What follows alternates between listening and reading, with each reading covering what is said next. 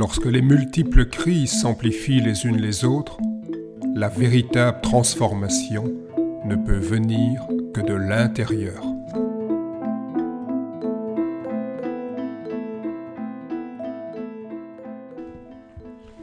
Brosser le genou et pousser est l'un des mouvements très connus et très représentatifs du Tai Chi Chuan. C'est un mouvement clé au moment où les deux partenaires rentrent dans la distance de contact. Les pratiquants avancés de Tai Chi Chuan s'exercent aux mains collantes, donc à une distance où les deux pieds avant sont proches les uns des autres, on entre en contact avec le partenaire à partir des mains et des avant-bras. Ce jeu s'effectue à une distance intermédiaire. L'objectif est de toujours conserver le contact avec le partenaire sans perdre ce contact et sans lui offrir de résistance. Il n'y a pas d'opposition, mais pas de fusion. Chacun conserve sa propre identité, tout en formant ensemble un troisième terme. On devient alors vraiment tai chi. Les textes classiques disent qu'il faut coller le partenaire comme son ombre, le suivre à tout moment, sans décalage et sans qu'il y ait la moindre résistance. Cet exercice développe des facultés d'empathie. Le sens du toucher, souvent peu stimulé dans nos modes de vie contemporains, est ainsi réactivé. Avant d'avoir établi le contact, le pratiquant de Tai Chi peut donc, dans un combat, se sentir vulnérable. Il s'est habitué à travailler lorsqu'il avait un contact physique avec les mains, avec les avant-bras. Au moment donc de prendre le contact, l'un des deux euh, protagonistes doit avancer son pied pour rentrer dans la distance, dans l'espace de contact. En pratiquant comme cela, le genou est exposé. Brosser le genou et pousser est ainsi une manière de protéger le genou lors de cette manœuvre où on rentre dans la distance. Je prends souvent l'analogie avec le jeu d'échecs. Au début de la partie, chaque joueur va chercher à maîtriser le centre de l'échiquier, à l'occuper. Lorsque l'on avance une pièce importante, comme le genou, il est préférable qu'elle soit protégée par une ou plusieurs autres pièces. Et donc dans cette technique, les deux mains vont être en protection du genou qu'on va avancer. Le pied d'appui avant, les hanches, les épaules, le doigt de la main qui s'appuie, la paume de la main qui pousse. Dans cette technique, toutes ces parties sont tournées dans la même direction. Donc le pied sur lequel je m'appuie, mes hanches, mes épaules, les doigts de la main qui s'appuie et la paume qui pousse. Ce sont ces détails qui donnent plus ou moins d'unité, de cohérence dans les postures. Le professeur compétent, attentif, n'aura de cesse d'attirer l'attention sur ces micro-placements. Les anciens Chinois disaient, en parlant du Tai Chi Chuan, une erreur d'un quart de pouce, le ciel et la terre sont séparés. Si je travaille d'un niveau euh, purement physique, que ma technique est euh, bonne aux trois quarts, si je donne un coup comme un coup de massue ou si j'empoigne l'autre pour le jeter, dans des techniques un peu euh, similaires à la lutte, même si mes alignements ne sont pas tout à fait intégrés à 100%, ça fonctionne. Si je travaille avec une énergie plus subtile, celle du tai chi, c'est comme une honte, comme la radio, s'il euh, y a un petit décalage, l'onde ne va pas passer. Le Tai Chi Chuan, et c'est souvent une des lacunes, une des erreurs, est bien sûr un art interne, mais le travail extérieur doit être encore plus précis que dans les arts externes. J'ai eu le bonheur d'avoir des maîtres exigeants qui m'ont corrigé avec la main. Donc ils me montraient, et si je ne faisais pas, ils me plaçaient eux-mêmes, ils me faisaient sentir la posture juste. Ceux-ci m'ont constamment donc fait ressentir de l'intérieur ces micro-corrections. Et dans ces postures, je percevais une différence à l'intérieur, euh, quelques millimètres par-ci, par-là, et je sentais que quelque chose à l'intérieur passait mieux ou moins bien. Lorsque l'étudiant possède les bons alignements, le professeur le guide pour maintenir la posture juste avec le minimum de tonus. La posture juste est différente pour chaque pratiquant et à chaque moment de sa vie. Elle varie en fonction de son évolution dans la pratique.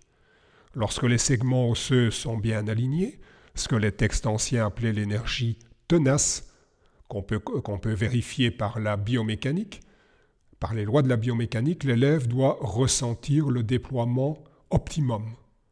Pas assez, il retient son geste, trop déployé, il est emporté par son mouvement. Ensuite vient le moment de remplir les postures. Le pratiquant apprend à développer sa sphère, fondement de l'énergie élastique. Je rappelle donc dans les premiers exercices, on perçoit une balle, on devient cette balle, et puis cette balle est élastique, elle s'étend, elle se condense. Et donc on continue dans toutes les techniques à cultiver cette balle élastique, cette sphère élastique, c'est le deuxième type d'énergie qui vient après l'énergie tenace, c'est l'énergie élastique dont parlaient les textes anciens, dont parlent les textes anciens. J'insiste dans un premier temps sur les postures. Je pense que les postures sont les fondements du mouvement. Cette approche donne des gestes clairs et précis. Cette approche, c'est à cette approche que j'ai été formé. L'inconvénient, c'est que ces gestes, dans un premier temps, sont hachés. Le problème est vite résolu en travaillant les synchronisations temporelles. En ce moment-là, on ajoute du liant. Par contre, s'il manque de la clarté, des précisions, même si le geste est plus lié, c'est très difficile à corriger. Huitième technique, celle qui euh, est une synthèse et qui arrive dans les formes anciennes. Donc cette technique arrive juste après l'ouverture, comme si elle contenait l'ADN de la pratique. Cette technique est en fait un ensemble de quatre techniques. L'ensemble s'appelle c'est pas anodin, saisir la queue de l'oiseau, ce qui nous permettra plus tard de pouvoir réaliser l'envol. Cette séquence de quatre mouvements comprend les énergies de parer, de tirer, de presser et de repousser, qui sont les quatre forces primordiales du Tai Chi Chuan. Dans les formes anciennes, dans les différents styles, cette séquence apparaît juste après l'ouverture. Elle est répétée nombreuses fois je la compare au refrain d'une chanson, qui contient le message fondamental qui donne la musicalité, le rythme, et tout le reste n'est que la déclinaison, l'extension de ce refrain, de cette séquence fondamentale. Avec la pratique, l'adepte réalise à quel point tout est contenu dans cette séquence de quatre gestes. Lorsqu'il débute la pratique avec partenaire, les mains collantes, la poussée des mains. Au début, je vous dis pousser des mains. Je préfère les mains collantes. Ça donne moins l'idée de s'opposer à l'autre et plus l'idée de coller, de le suivre, d'adhérer à ce qu'il fait. Donc ces quatre énergies constituent la base de la pratique à deux. Dans la cosmogonie chinoise, donc l'engendrement d'un univers organisé, 1 a donné le 2 qui a engendré le 3 qui a donné naissance aux 10 000 êtres. Donc le passage au 4 représente la multitude, 10 exposants 4, 10 000 êtres. Saisir la queue de l'oiseau avec ces quatre techniques fait référence aux anciennes pratiques de chamanisme, donc cette fameux envol de l'oiseau, et les quatre techniques sont liées à quatre symboles clés de l'alchimie intérieure. Donc le mot même, comme je l'ai dit, invite à l'envol. Les textes classiques attribuent un symbole à chaque mouvement. Parer, c'est le ciel. Tirer, c'est la terre. Presser correspond à l'eau. Et repousser est associé au feu. Longtemps, je me suis demandé, qu'est-ce que ça veut dire? On parle dans la tradition chinoise de terre-homme-ciel. Donc cette triade où on parle de, des cinq éléments, euh, terre, eau, feu, bois, métal. Donc c'est un peu un mélange euh, assez hétérogène jusqu'à ce que je relis, c'est un texte que j'avais déjà lu sur l'alchimie intérieure, texte d'Isabelle Robinet, où elle souligne que ces quatre symboles résument l'œuvre de transformation intérieure. Ces quatre symboles clés de l'alchimie intérieure. Les deux premiers sont en rapport avec ce que les Chinois classiques appellent le ciel antérieur, les deux autres avec le ciel postérieur. Ces deux façons de combiner les huit trigrammes de base dans le livre des mutations.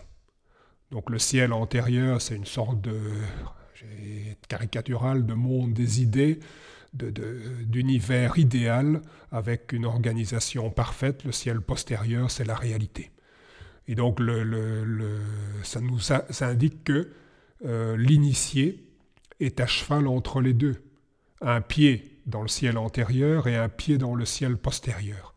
Achever l'œuvre, c'est établir donc ce pont entre le non manifesté et le manifesté, l'adepte a un pied dans le monde des archétypes et un autre dans le monde réel. Il devient ainsi un pontifex, un faiseur de pont.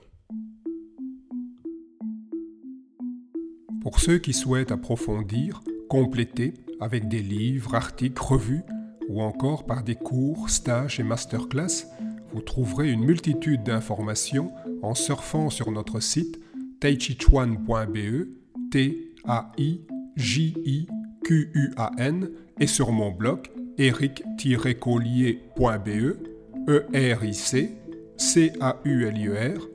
Je vous remercie pour votre écoute. À très bientôt.